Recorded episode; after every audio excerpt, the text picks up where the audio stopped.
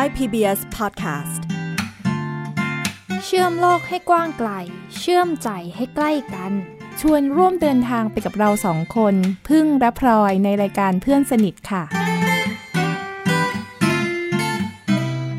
อนรับคุณผู้ฟังเข้าสู่รายการเพื่อนสนิทค่ะ สวัสดีค่ะน้องพลอย สวัสดีค่ะ กลับมาพบกันอีกแล้วพี่พึ่ง ใช่แล้วเดือนนี้เป็นช่วงเทศกาลแห่งความรักนะคะ วันนี้เราอยากจะชวนคุยความรักในรูปแบบอื่นๆ ที่ไม่ใช่ความรักในเชิงหนุ่มสาวหรือว่าความรักกับเพศตรงข้ามนะคะอ๋อจะชวนคุยความรักแบบ วายวายสาวๆแหมเราย้อนกลับมาที่ความรักในครอบครัวกันบ้างค่ะอ่าอันนี้พื้นฐานเลยเนาะใช่แล้ว เพราะว่าอืมความรักในครอบครัวนะคะ จะทำให้เราเติบโตออกไปเผชิญความเอ่อเรียกว่าผจญภัยใช่ภายนอกกับโลกภายนอกนะคะ แล้วเราก็ทำให้เราสองคนนะคะ มีความเข้มแข็งนะคะ แล้วก็มีกำลังใจมากๆ นะคิดว่าวันนี้เราอยากจะมาแลกเปลี่ยนกันว่า ความรักระหว่างครอบครัวนะคะ ในมุมมองของเราสองคนในประสบการณ์ของเราสองคนเป็นยังไงบ้างอืมอย่างนี้ต้องย้อนกลับไปวัยเด็กเด็กแล้วล่ะของพลอยแต่ของพี่ตอนนี้เป็นคุณแม่แล้วนี่ ใช่วันนี้จะมีอยากจะมาแลกเปลี่ยนในมุมมองของประสบการณ์ของคุณแม่นะคะ น้องพลอยเคยมีประโยคหนึ่งที่พี่จำได้ติดหูเลย น้องพลอยบอกว่า ถ้าน้องพลอยเจอผู้ชายที่รักน้องพลอยเท่ากับพ่อเนี่ย น้องพลอยถึงจะตกลงปรงใจกับผู้ชายคนนั้น แล้วก็มันเป็นปซึ่ระงโยน่าคจะไม่มี มันเป็นประโยคที่สะท้อนว่า ผู้ชายคนนั้นต้องรักน้องพลอยมาก ๆเลย เพราะว่าใช่คุณพ่อรักน้องพลอยมากคุณพ่อชอบเป็นคนที่โรแมนติกค่ะ ชอบบอกรัก พลอยบ่อยๆ ตั้งแต่เด็กจนโต มีแต่งเพลงรักให้ด้วยๆอันนี้ยืนยันนะคะ เวลาเจอคุณพ่อน้องพลอยนะคะ เวลาคุณพ่อใช้คำพูดกับน้องพลอยนะ มันน่ารักแล้วก็อบอุ่นมากๆเลย อยากให้น้องพลอยเล่าเรื่องคุณพ่อคุณแม่ในช่วงที่น้องพลอยยังเด็ก แล้วก็จนโตอะอยากจะแลกเปลี่ยนในเรื่องนี้ให้คุณผู้ฟังได้รับฟังกันด้วยอืม เริ่มจากคุณพ่อก่อนเลยนะละกันนะคะ เห็นพี่เพิ่งเกรินมาสักขนาดนี้แล้วเนาะเมื่อกี้พลอยเล่าถึงแต่งเพลงรักคือตอนเด็ก ๆ อะ คือฟังแล้วเขินอะเออคือเวลาพลอยจะนอนค่ะ ตอนกลางคืน พ่อเขาก็จะอ่ามากล่อมนอนใช่ไหมแล้วเขาก็จะมีเพลงแบบว่าพลอยจ๋ารู้ไหมพ่อนี่รักเจ้าอะไรอย่างเงี้ย อยากจะคอยเฝ้าดูแลเจ้าทุกเวลาอะไรอย่างเงี้ยแอบกระซิบ เราอยู่ข้างหูจะแล้วก็เอ๊ะเพลงอะไรนะอ๋อปรากฏว่าอ๋อพ่อแต่งเอง ใช่พ่อเขาจะเป็นคนที่มีความโรแมนติกค่อนข้างสูง คุณพ่อน้องพลอยนะคะ เป็นคุณพ่อที่น่ารักมาก ๆ เลย เพราะว่าคือเพิ่งจะต้องไปรับส่งน้องพลอย แล้วก็จะเจอคุณพ่อคุณแม่น้องพลอย ก็คิดว่ามุมมองที่คุณพ่อเวลา คุยกับน้องพลอยอะ มันเป็นมุมมองที่กระตุ่มกระจิ๋งอะ แล้วเวลาเวลาคนอื่นนะคะ เห็นพ่ออยู่กับพลอยเนี่ยเขาก็จะบอกว่าหืมดูสายตาพ่อเนี่ย ที่มองมาที่พลอยเนี่ยดูแบบรักรักมามากกเต็มไปด้วยความรัก อันนี้จริงปะจริงที่สังเกตไหมมากๆค่ะ คุณพ่อนะคะ เวลาไปส่งนะคะ ที่สนามบินนะคะ ฝากด้วยนะพึ่ง ค่ะ แล้วเวลาที่ไปไหนมาไหนอะค่ะ พ่อพลอยก็จะคอยคอยรับคอยส่งตลอดเวลาคือด้วยความที่ว่าคุณพ่อเป็นคนเดียวในบ้านด้วยที่ที่ขับรถเป็นในตอนนี้นะคะ ก็จะขับส่งรับส่งอยู่ตลอด ตั้งแต่พลอยเล็กๆ ไปอนุบาลประถมมัธยมมหาลัยจนกระทั่งตอนเนี้ย พ่อก็ยังบอกว่า เออเวลาพลอยจะไปไหนอะ มีอะไรถ้าอยากให้พ่อไปส่งบอกได้เลยนะ หรือบางทีพอจะออกไปไหนเขาจะถามเลย ให้พ่อไปส่งไหมอะไรอย่างเงี้ยค่ะก็รับรู้ได้ รับรู้ได้อยู่ตลอดเวลาเลยว่าพ่อเป็นห่วงค่ะ น้องพลอยเนี่ยมีคุณพ่อที่โรแมนติกมากนะ ส่วนคุณแม่เนี่ยเป็นผู้หญิงที่ มีการมองกันไกลมาก มองกันไกล เพราะว่าเวลาคุยกับคุณแม่คุณแม่จะเป็นนักบริหารจัดการ แล้วก็เคยถามคุณแม่ว่า ตอนเด็กๆคุณแม่วางแผนในการดูแลน้องพลอยยังไง ในเรื่องการเรียนการศึกษาหูคุณแม่วางเป็นสเต็ปเลยอยากให้น้องพลอยเล่าเรื่องคุณแม่ให้ฟังบ้าง อืมสิ่งที่สำคัญเลยค่ะสำหรับคุณแม่ แล้วก็พลอยว่ามองถึงพ่อด้วยเนาะก็คือเรื่องของการเรียนหนังสือ ตั้งแต่รู้ว่าพลอยมองไม่เห็นเนี่ยค่ะ เขาก็เริ่มหาแล้วว่าพลอยจะเรียนหนังสือยังไงพลอยจะอยู่ยังไง จะทำสิ่งต่างๆ ด้วยตัวเองได้ยังไงอย่างเงี้ยค่ะ ก็เริ่มจากตอนแรกเลยก็ส่งไปที่โรงเรียนเรียนกับเด็กทั่ว ๆ ไปก่อนในโรงเรียนอนุบาลอย่างเงี้ย แล้วพอเรียนแล้วก็ปรากฏว่าเออครูก็ไม่รู้ว่าจะสอนยังไงอย่างเงี้ยเพื่อนๆก็ไม่เข้าใจ เพราะว่าเพื่อนๆก็ ก็มองเห็นทุกคนเขาก็เล่นกันแบบคนมองเห็น เรามองไม่เห็นเราก็ไม่รู้จะเล่นยังไงอะไรเงี้ยค่ะ ก็เลยเวางแผนว่าอ่างั้นส่งไปที่โรงเรียนพิเศษ ตอนนั้นเรียนอยู่ที่ละออุทิศเนาะตรงศูนย์ EI ค่ะ แล้วหลังจากนั้นเนี่ยก็มีการคุยปรึกษากับคุณครูที่ศูนย์มาเรื่อยๆ ว่าอ่าพอจะต้องทำยังไงบ้างในการที่จะพัฒนาตัวเองขึ้นไปอย่างเงี้ยค่ะ อืม คุณแม่เคยเล่าเรื่องว่า คุณแม่จะต้องสร้างดวงตาให้น้องพลอย วิธีการสร้างดวงตาของคุณแม่ที่จะต้องสร้างดวงตาให้น้องพลอยเป็นยังไงบ้างเนี่ย อยากจะให้ลองไปฟังเสียงคุณแม่กันดูนะ การสร้างดวงตาของน้องพลอยนะคะ เราจะต้องสอนน้องพลอย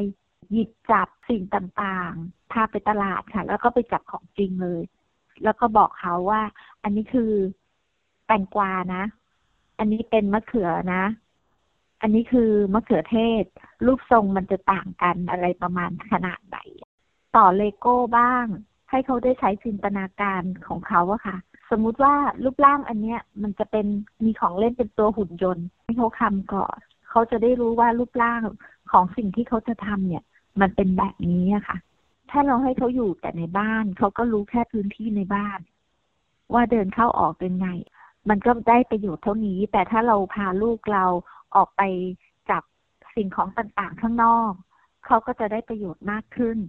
เช่น ถ้าเขาออกไปเจอผู้คนนะอันนี้ขายอะไร ขายขนมอะไรเขาก็จะได้กลิ่นละเออกลิ่นขนมอันนี้เป็นอะไร บางร้านขายปลา ก็จะได้กลิ่นปลา บางร้านขายขายพวกขนมที่เขาชอบ แล้วก็ซื้อกลับมา เขาก็ได้ทั้งกินแล้วก็ได้รู้ด้วยว่าของสิ่งที่เขาซื้อมาเนี่ย มันคืออะไรมันเป็นอะไร มันมีรสชาติแบบไหน ประสบการณ์ที่เราให้เขาได้มากที่สุดนะคะ สร้างความมั่นใจให้เขาในแต่ละวัน ถ้าเราไม่ได้ให้อะไรเขาเลย เช่น สอนลูกไม่ต้องทำอะไรนะลูก ลูกก็จะไม่ได้รับประโยชน์อะไรเลย แต่ว่าตลอดเวลาเส้นทางเนี่ย เราก็ต้องให้การศึกษาเขาอย่างดีที่สุดนะคะแล้วก็ด้านอารมณ์ค่ะ ให้เขาใจเย็นให้เขารู้จักรอ ให้เขามีความมั่นใจในตัวเองค่ะค่ะชีวิตจริง ๆ ของเขาว่าเขาต้องอยู่ได้ในสังคม จากการที่ฟังแม่พูดอะค่ะ จริง ๆ แล้วอะแม่ไม่เคยเล่าเรื่องพวกนี้ให้พลอยฟังเลยนะคะ ว่าเออจะต้องสร้างดวงตา สร้างมือให้เป็นตาอะไรอย่างเงี้ยค่ะ แต่ว่ามันจะค่อยๆรับรู้ได้ผ่านการทำกิจกรรมต่างๆอะค่ะพี่พึ่งในชีวิตประจำวันอะเริ่มจากอะอย่างตอนพอเด็ก ๆ เลยเนี่ย สิ่งที่ให้ทำจริง ๆ ก็คงแม่และครูเนาะวางแผนร่วมกันว่า เออเขาจะฝึกเรายังไง อย่างแรกเลยก็คือพวกร้อยลูกปัดค่ะอ่าฝึกหยิบจับร้อยลูกปัด ลูกปัดมันก็จะมีรูใช่ไหมคะรูเล็กๆ อย่างเงี้ย เราก็ต้องคลำให้เจอว่ารูมันอยู่ตรงไหน แล้วก็ร้อยปุ๊บปุ๊บปุ๊บปุ๊บปุ๊บร้อยเข้าไป อ่า จากตอนแรกๆร้อยเม็ดใหญ่ ๆ ก่อน พอเม็ดใหญ่แล้วร้อยคล่องร้อยเร็ว และหารูเจอและใช้นิ้วคลำหารูเจอได้เร็ว ก็ค่อยๆ ขยับมาอะเม็ดเล็กขึ้น ทีนี้พอร้อยลูกปัดเสร็จก็อาจจะเริ่มแบบใช้มือสัมผัสสิ่งของต่างๆ เพื่อที่จะได้รู้ว่ามันคืออะไร เช่นไปตลาดไปสัมผัสผักอย่างเงี้ยค่ะ พี่พึ่ง อืม ผักหลาย ๆ ชนิด ไปเดินไปตามตลาดเนาะบอกว่า ขอขอน้องเขาจับหน่อยได้ไหมคะว่า เออแครอทนี่มันเป็นยังไงอะไรอย่างเงี้ยแม่ค้าก็ใจดีมากเลยก็ก็ให้ให้สัมผัส ฟังดูแล้วเนี่ยแสดงว่าช่วงเวลาในวัยเด็กของน้องพลอยเนี่ยคุณพ่อคุณแม่ให้เวลากับการสร้างดวงตานะคะ ผ่านการให้มือใช้มือสัมผัสเนาะแสดงว่าการที่มีลูกที่มีความต้องการพิเศษเนี่ยต้องให้เวลามากหน่อยใช่ไหมใช่ค่ะ เพราะว่าเรื่องนี้สำคัญเลย ว่าเราจะต้องให้เวลาแต่ให้เวลาในที่เนี้ยไม่ใช่ให้เวลาในการที่จะอยู่กับคน ตาบอดหรือว่าคนพิการแล้วก็ทำให้ทุกอย่าง อันนี้ไม่ใช่แต่ว่า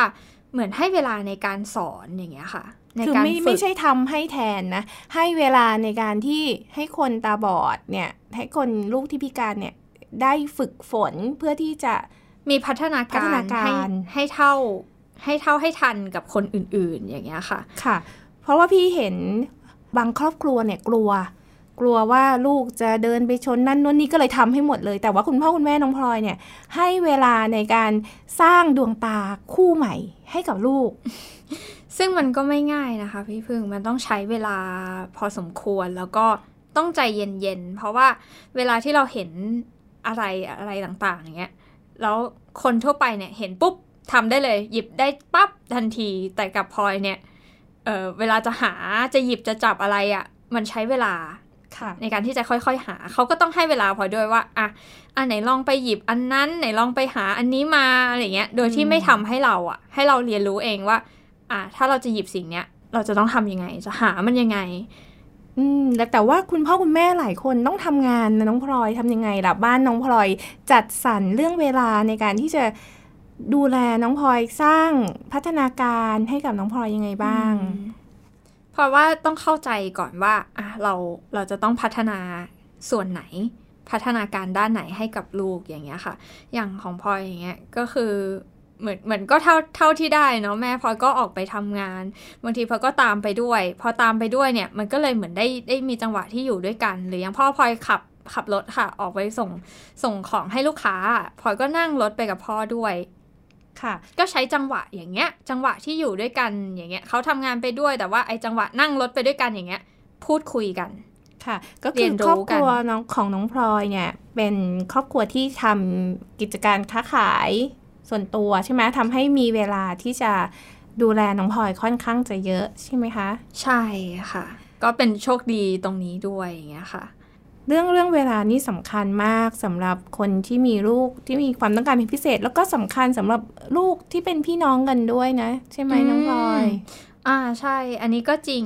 แต่คือคือเพราะว่าอย่างแรกเลยคือเราจะต้องทำให้สมมติมีลูกอีกคนหนึ่งอย่างอย่างพลอยมีพี่สาวอย่างเงี้ยค่ะ พ่อกับแม่ก็จะบอกพี่สาวเลยว่า เออ เนี่ยน้องอะ่ะ มองไม่เห็นหน้าอย่างเงี้ยค่ะ แต่ว่าพ่อกับแม่เนี่ยก็ไม่ได้ ไม่ได้รักน้องคนเดียวอะไรอย่างเงี้ยค่ะ คือก็ต้องทำให้เขารู้ด้วยว่า เขาก็รักพี่เหมือนกันอย่างเงี้ยค่ะ ซึ่งอันเนี้ยพูดยากเนาะพี่พึ่งใช่ต้องต้องอาศัยความใจเย็นและความเข้าใจการใส่ใจลูกจริง ๆอะ่ะคือคนที่มีลูกที่มีความต้องการพิเศษนะคะ เคยมีอยู่ครอบครัวหนึ่งน้องพลอยอยากจะแชร์ให้ฟังค่ะ คือเวลาคนไทยเนี่ยจะเรียกเด็กที่มีความต้องการเป็นพิเศษย่อๆว่าเด็กพิเศษ แล้วคุณแม่เนี่ยมีลูกคนเล็กเป็นออทิสติกนะคะออทิซึมปรากฏว่าพี่สาวเนี่ยไม่ไม่ได้ป่วยค่ะ แล้วคุณแม่ก็บอกว่าแม่ต้องให้เวลาน้องเยอะหน่อยเพราะน้องเป็นเด็กพิเศษ เชื่อไหมว่าพี่สาวปรีแตกขึ้นมาเลย แล้วพี่สาวพูดมาประโยคนึง แล้วหนูล่ะ ไม่ใช่เด็กพิเศษของแม่เหรอคุณแม่บอกว่าหลังจากวันนั้นไม่กล้าใช้คำว่าเด็กพิเศษเลย เพราะว่าลูกอีกคนนึงอะเข้าใจว่า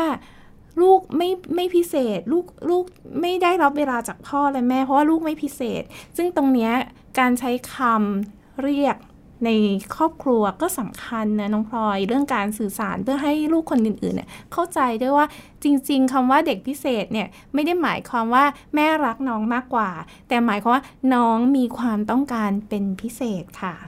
มันละเอียดอ่อนมากๆเลยนะคะ เพราะว่าไม่ใช่แค่เรื่องคำอะ แต่มันเป็นเรื่องของการที่เราจะสื่อสารกันยังไงให้ลูกเนี่ยได้รับรู้ว่าแม่ก็รัก พ่อก็รัก ใช่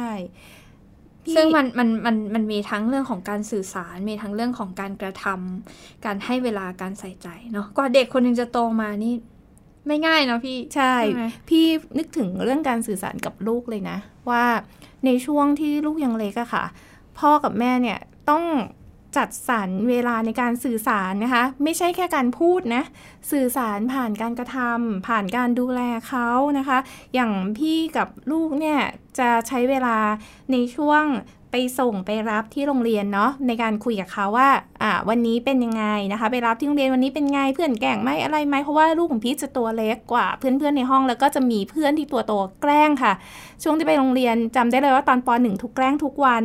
วันเปลี่ยนรูปแบบในการแกล้ง แล้วเราก็ต้องคอยเช็คความรู้สึกเขาเนาะว่าเขาเป็นยังไงบ้าง แล้วก็วันพรุ่งนี้เขาจะรับมือยังไง ตอนเช้าไปส่งเราก็จะเตรียมความพร้อมในเรื่องการรับมือกับกับโลกภายนอกให้กับลูกนะคะ แล้วก็ช่วงก่อนนอนเป็นช่วงที่เราได้คุยกันว่าวันนี้ลูกรู้สึกว่าอ่ารู้สึกยังไง แล้วก็อ่านนิทานให้ฟังก่อนนอน นี่ก็เป็นช่วงเวลาที่พี่ให้กับลูกค่ะ เหมือนพ่อพลอยเลยค่ะ พ่อพลอยก็เหมือนกันจะใช้ช่วงเวลาตรงเนี้ย ตอนเช้าตอนเย็นนั่งรถคุยกันหรือก่อนนอนสส่วนตอนเนี้ยพอโตมาเนี่ย ไม่ค่อยพ่อกับแม่พ่อไม่ค่อยได้ไปส่งแล้วก็จะมาเป็นเรื่องของการคุยกันตอนกินข้าวกลางวันนั้นกินข้าวเย็นนั้นกินข้าวเช้าอะไรอย่างนี้แทนค่ะ เรื่องของการคุยเนี่ยเป็นวิธีการสื่อสารอันหนึงแต่ว่าเรื่องของการสัมผัสโอบกอดก็สำคัญนะน้องพลอย พี่รู้สึกว่าเวลาที่ลูกยังเล็กอะ่ะแล้วเราได้กอดเขาอะค่ะ เวลาเขาเศร้าหรือว่าเวลาที่ก่อนนอนน่ะมันเป็นความรู้สึกที่สัมผัสได้ว่าพ่อกับแม่รักอพอพี่พูดมาแบบนี้พลอยนึกถึงเลยว่าเออเรื่องการสัมผัสเนี่ย ยิ่งสำคัญพลอยว่าน่าจะสำคัญเป็นพิเศษด้วยสำหรับคนที่มองไม่เห็นคนตาบอด เนื่องจากว่าพอเรามองไม่เห็นเนี่ยค่ะ พี่พึ่งมันการที่เราจะรับรู้ว่าคนอื่นเนี่ยคิดยังไงอะมันมันรับรู้ยากนะอืมถ้าเขาไม่พูด เพราะค่ะเราไม่เห็นท่าทางเขา เราไม่เห็นว่าเขาอยู่ตรงไหน เราไม่เห็นสีหน้าเขา มันจะสบตาก็ไม่ได้อย่างเงี้ยค่ะอืมเวลาเราจะรู้รู้ว่า เอ้ยคนนี้จริงเขาว่าตามันเป็นหน้าต่างของหัวใจใช่ไหมใช่จริงใจไม่จริงใจรักไม่รักดูจากตาก็รู้อย่างเงี้ย แต่อันนี้ไม่รู้อย่างเงี้ยค่ะ พอเราพอเราไม่เห็นเนี่ยเราไม่รู้ แต่ถ้าเขามาสัมผัสเออมากอดอย่างเงี้ยเนาะแม่กอดลูก พ่อกอดลูก หรือลูกกอดพ่ออันเนี้ยคือก็รู้ได้ว่าว่าเออเนี่ยคือความรัก อย่างพลอยกับพ่อกับแม่นี่คือก็ก็กอดกันบ่อยอืมใช่ค่ะ เป็นช่วงเวลาที่เรารู้สึกว่าเราได้รับความรักเนาะผ่านอ้อมกอดของพ่อและแม่ พ่อกับแม่จะกอดน้องพลอยก่อนนอนด้วยไหมคือตอนเด็กๆ อาจจะกอดกันบ่อย แต่ว่าตอนนี้อย่างบางทีแบบโอ้ยเหนื่อยจังเลยก็ก็ไปกอดก็กอดอย่างเงี้ยค่ะเวลาน้องพลอยเหนื่อยๆอยากจะกอดพ่อกับแม่ใช่ก็ ก็พูดได้เลยแบบอ๋อพ่อกอดหน่อยแม่กอดหน่อย หรือว่าจับมือหน่อยอะไรอย่างเงี้ยอืมเวลาน้องพลอยเศร้าเนาะไปข้างนอกกลับมาเจออุปสรรคปัญหากลับบ้านน้องพลอยต้องการการสื่อสารแบบไหนจากครอบครัวบ้าง อืมพลอยว่าอย่างแรกเลยก็คือการรับฟังอะค่ะทำยังไงก็ได้ให้ให้รู้สึกว่าพื้นที่ตรงเนี้ย เป็นพื้นที่ที่ปลอดภัยสำหรับเรา คือครอบครัวมันอาจจะไม่ได้ ไม่จำเป็นที่มันจะต้องสวยงามตลอดเวลาก็ได้นะคะ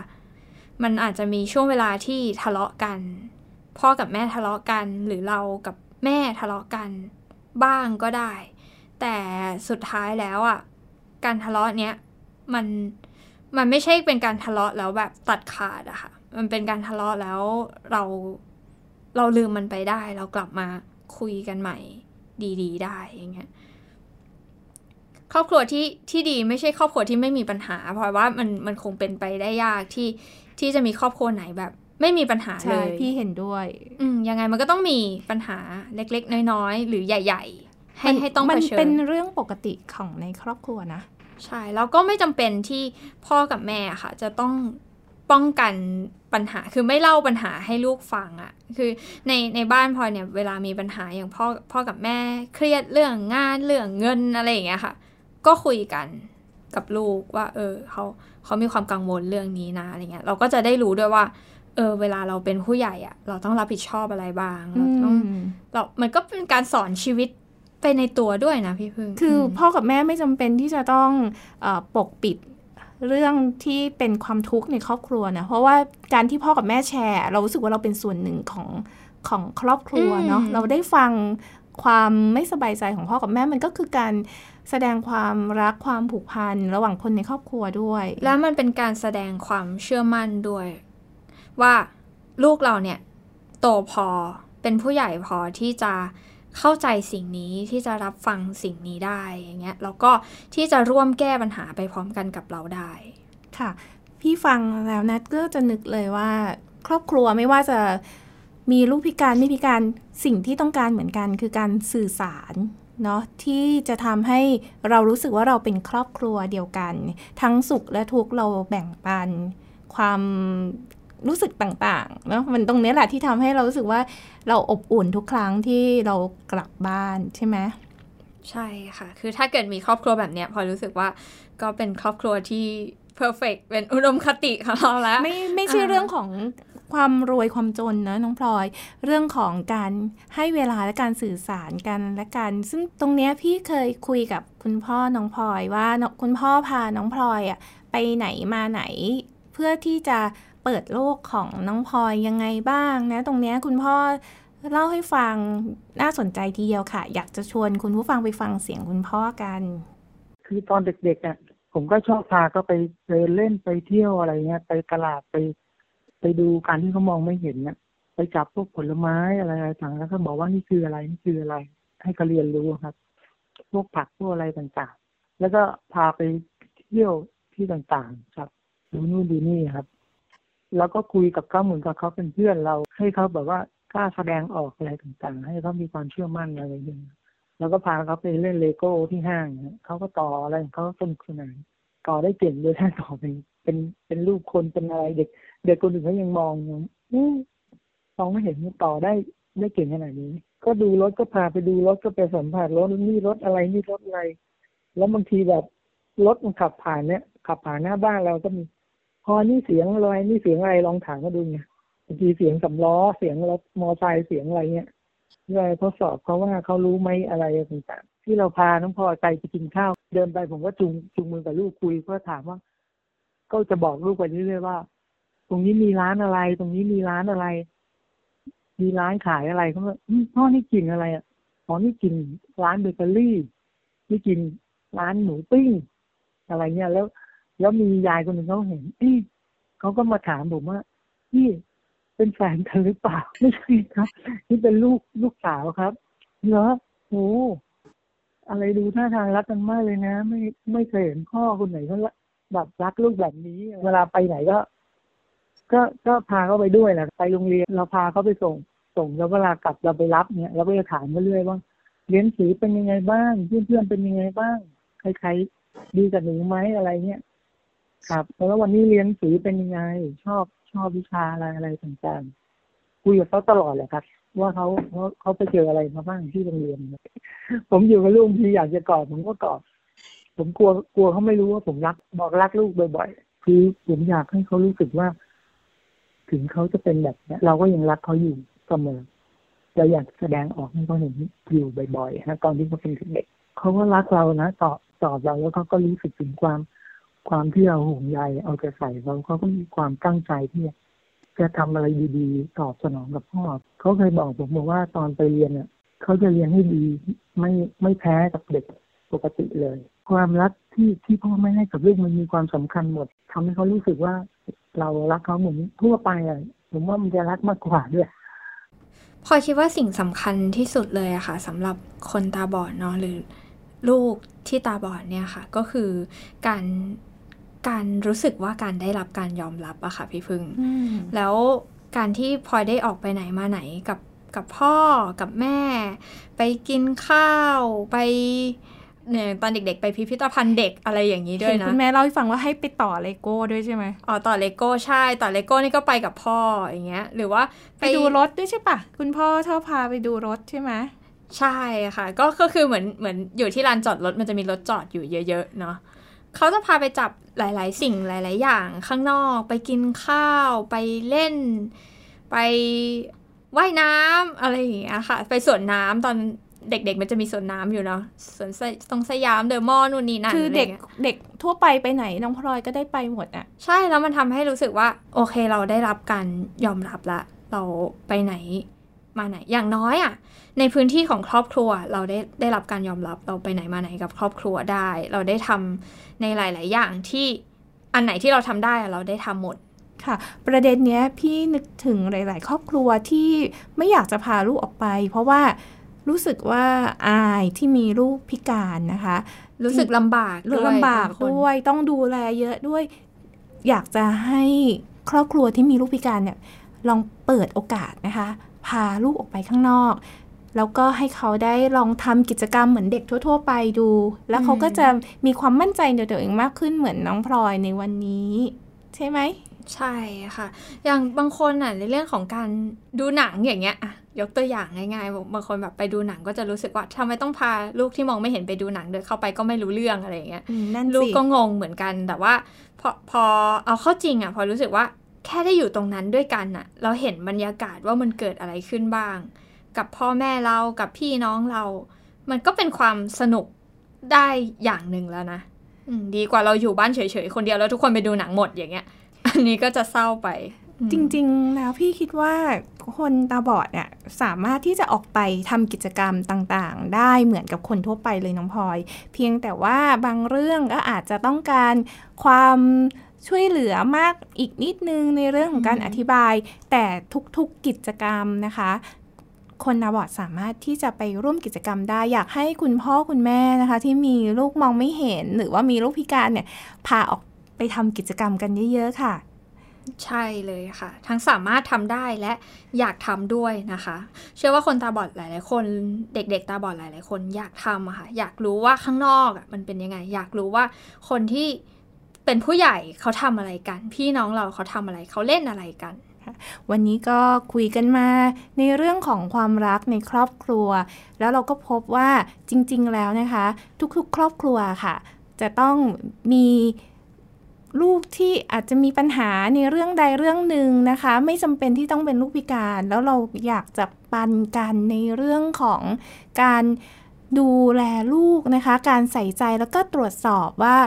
ถ้าลูกมีความผิดปกตินะคะ เราจะต้องทำยังไงบ้าง วันนี้มีปันกันจากนักกิจกรรมบำบัดวิชาชีพมาฝากกันค่ะ ช่วงปันกัน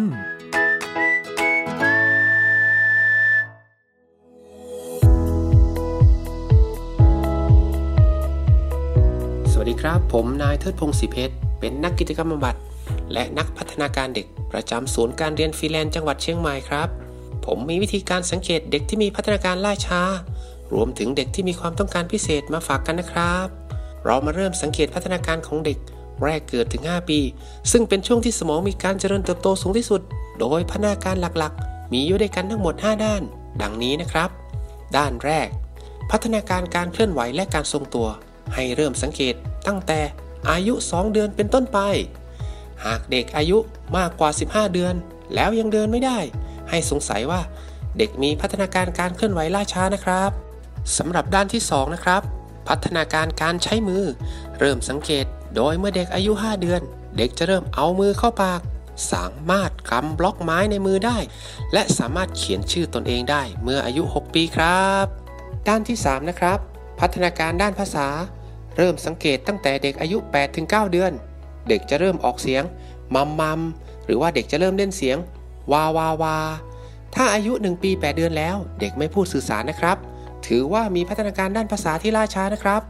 สำหรับด้านที่4นะครับ พัฒนาการด้านพฤติกรรม สังคมและอารมณ์ เราจะเริ่มสังเกตพัฒนาการ โดยเด็กอายุ 1 ปี เด็กจะเริ่มเล่นปฏิสัมพันธ์ เช่น การเล่นจ้าเอ๋ ถ้าหลัง 2 ปี 6 เดือนแล้ว เด็กไม่มีพัฒนาการด้านนี้นะครับ ก็ให้สงสัยได้ว่าเด็กมีพัฒนาการการเข้าสังคมที่ล่าช้าครับสำหรับด้านสุดท้ายกันนะครับ ด้านที่ 5 พัฒนาการด้านสติปัญญา เราจะพบได้ชัด ในช่วงหลังจากเด็กอายุ 5 ปีเป็นต้นไปนะครับ โดยจะเริ่มสังเกตจากการที่เด็กไปโรงเรียน ซึ่งเริ่มมีการเรียน การเขียน การอ่าน การคำนวณ และการคิดวิเคราะห์มากขึ้นตามลำดับครับ หากเด็กมีปัญหาด้านพัฒนาการไม่เป็นไปตามวัย แนะนำให้เขารับคำปรึกษาจากแพทย์ นักพัฒนาการ หรือหาข้อมูลเพิ่มเติมได้ที่ การเฝ้าระวัง และส่งเสริมพัฒนาการเด็กปฐมวัยนะครับค่ะวันนี้เราสองคนก็ได้มาแบ่งปันประสบการณ์ ความรักความสัมพันธ์ในครอบครัวของเราสู่กันนะคะ ค่ะพลอยว่าจริงๆ เรื่องของความใส่ใจหรือเรื่องของการรับฟังเนี่ย มันเป็นพื้นฐานสำคัญเบื้องต้นเลยนะคะ ที่จะนำไปสู่ความรักแล้วก็ความผูกพันระหว่างกันในครอบครัวได้อะค่ะ วันนี้ก็อยากจะเชิญชวนคุณผู้ฟังเนาะกลับมาอยู่กับความรักของครอบครัวของเราแต่ละคนว่าเป็นยังไงบ้างสำหรับเพื่อนสนิทตอนหน้าจะเป็นเรื่องราวอะไร คุณผู้ฟังติดตามได้ทางไทย PBS Podcast วันนี้เราสองคนลาคุณผู้ฟังไปก่อนค่ะ สวัสดีค่ะ สวัสดีค่ะ ติดตามรายการได้ทางเว็บไซต์และแอปพลิเคชันของไทย PBS Podcast Spotify SoundCloud Google Podcast Apple Podcast และ YouTube Channel ไทย PBS Podcast Thai PBS Podcast. View the world via the voice.